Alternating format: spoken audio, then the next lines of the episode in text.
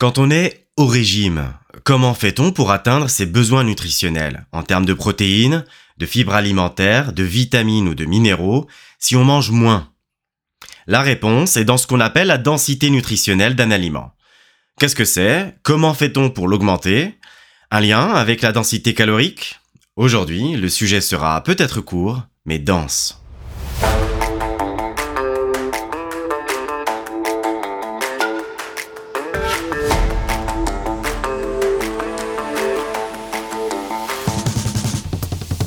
Bienvenue sur Libra en Air, votre podcast sur la santé holistique, qui couvre donc la nutrition, la condition physique et la santé mentale. Je suis votre hôte, Yacine Damil, et je partage avec vous le carnet de route de tout ce que j'ai appris ces dernières années en développant l'IA, l'intelligence artificielle, derrière Libra Diet. La densité nutritionnelle d'un aliment fait référence à la quantité de nutriments qu'il apporte par calorie. Elle est élevée quand un aliment riche en nutriments mais pauvre en calories. Son usage est comparatif. Par exemple, un verre de cola et un verre de jus d'orange contiennent la même quantité de calories, mais le second vous apportera bien plus de nutriments. En fait, il fait plus que remplir votre valeur de référence quotidienne en vitamine C, alors que le cola ne vous apporte que ce que l'on appelle des calories vides. Cependant, la comparaison de la densité nutritionnelle entre aliments différents est complexe. C'est ce qui explique la mise au point de systèmes d'étiquetage nutritionnel. Vous devez connaître le Nutri-Score, France, Belgique, Espagne, Suisse, Allemagne, Luxembourg, Pays-Bas, etc. Mais il y a aussi le Health Star Rating System, Australie, Nouvelle-Zélande, sans parler des initiatives privées à la méthodologie plutôt euh, boîte noire. La plupart de ces systèmes tiennent compte d'un éventail de nutriments et classent un aliment plus haut s'il contient une variété de nutriments, plutôt que s'il est riche en un ou deux nutriments seulement. Ces systèmes peuvent également pénaliser les aliments riches en éléments indésirables, tels que les acides gras saturés, les sucres ajoutés ou le sodium. Bien que ces systèmes aident à choisir des aliments riches en nutriments pour une même teneur en calories, ils sont plus efficaces lorsqu'il s'agit de comparer des aliments similaires, et à l'inverse, moins utiles, selon moi, lorsqu'il s'agit de comparer des catégories différentes. Quoi qu'il en soit, il est toujours préférable de choisir des aliments à forte densité nutritionnelle, d'autant plus quand l'apport calorique est restreint. La densité calorique d'un aliment, quant à elle, fait référence à la quantité de calories qu'il contient par rapport à sa masse ou son volume.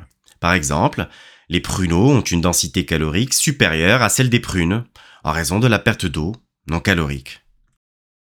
Les aliments riches en eau ou pauvres en matières grasses, deux fois plus caloriques que les protéines ou les glucides, ont généralement une densité calorique plus faible.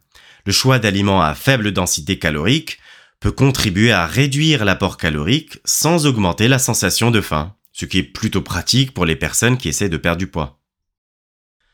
Dans certaines situations, en revanche, les aliments à haute densité calorique peuvent être préférés pour apporter un maximum d'énergie à ceux qui en dépensent beaucoup, les sportifs, ou qui ont du mal à manger en plus grande quantité et luttent pour prendre du poids. Je pense aussi à une interview de l'aventurier Mike Horn qui avait en plus de cela des problématiques de volume à transporter avec lui lors de ses expéditions polaires. À retenir que la densité calorique ne tient pas compte de la valeur nutritionnelle. Par conséquent, un aliment peut être dense en énergie mais pas en nutriments, comme certaines pâtes à tartiner du commerce, qui peuvent en revanche avoir un équivalent plus nutritif. Rappelez-vous que vous avez toujours besoin d'aliments riches en nutriments. La question de la densité calorique est dépendante des objectifs. Faible pour une perte de poids et riche pour une prise de poids. Plusieurs sujets ont été survolés ici comme l'étiquetage nutritionnel, les besoins nutritionnels ou encore la calorie. D'autres, comme le degré de transformation des aliments, qui apporte une clé de lecture additionnelle, ont été volontairement passés sous silence. Mais c'est sûr, je reviendrai dessus.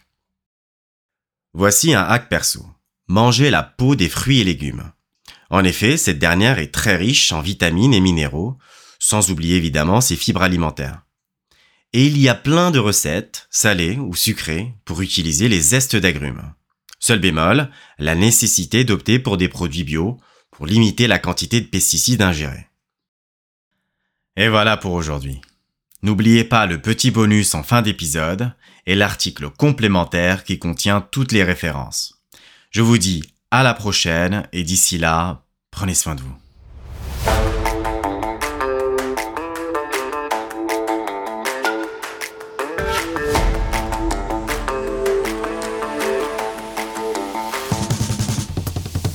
Merci d'avoir écouté Libra en Air.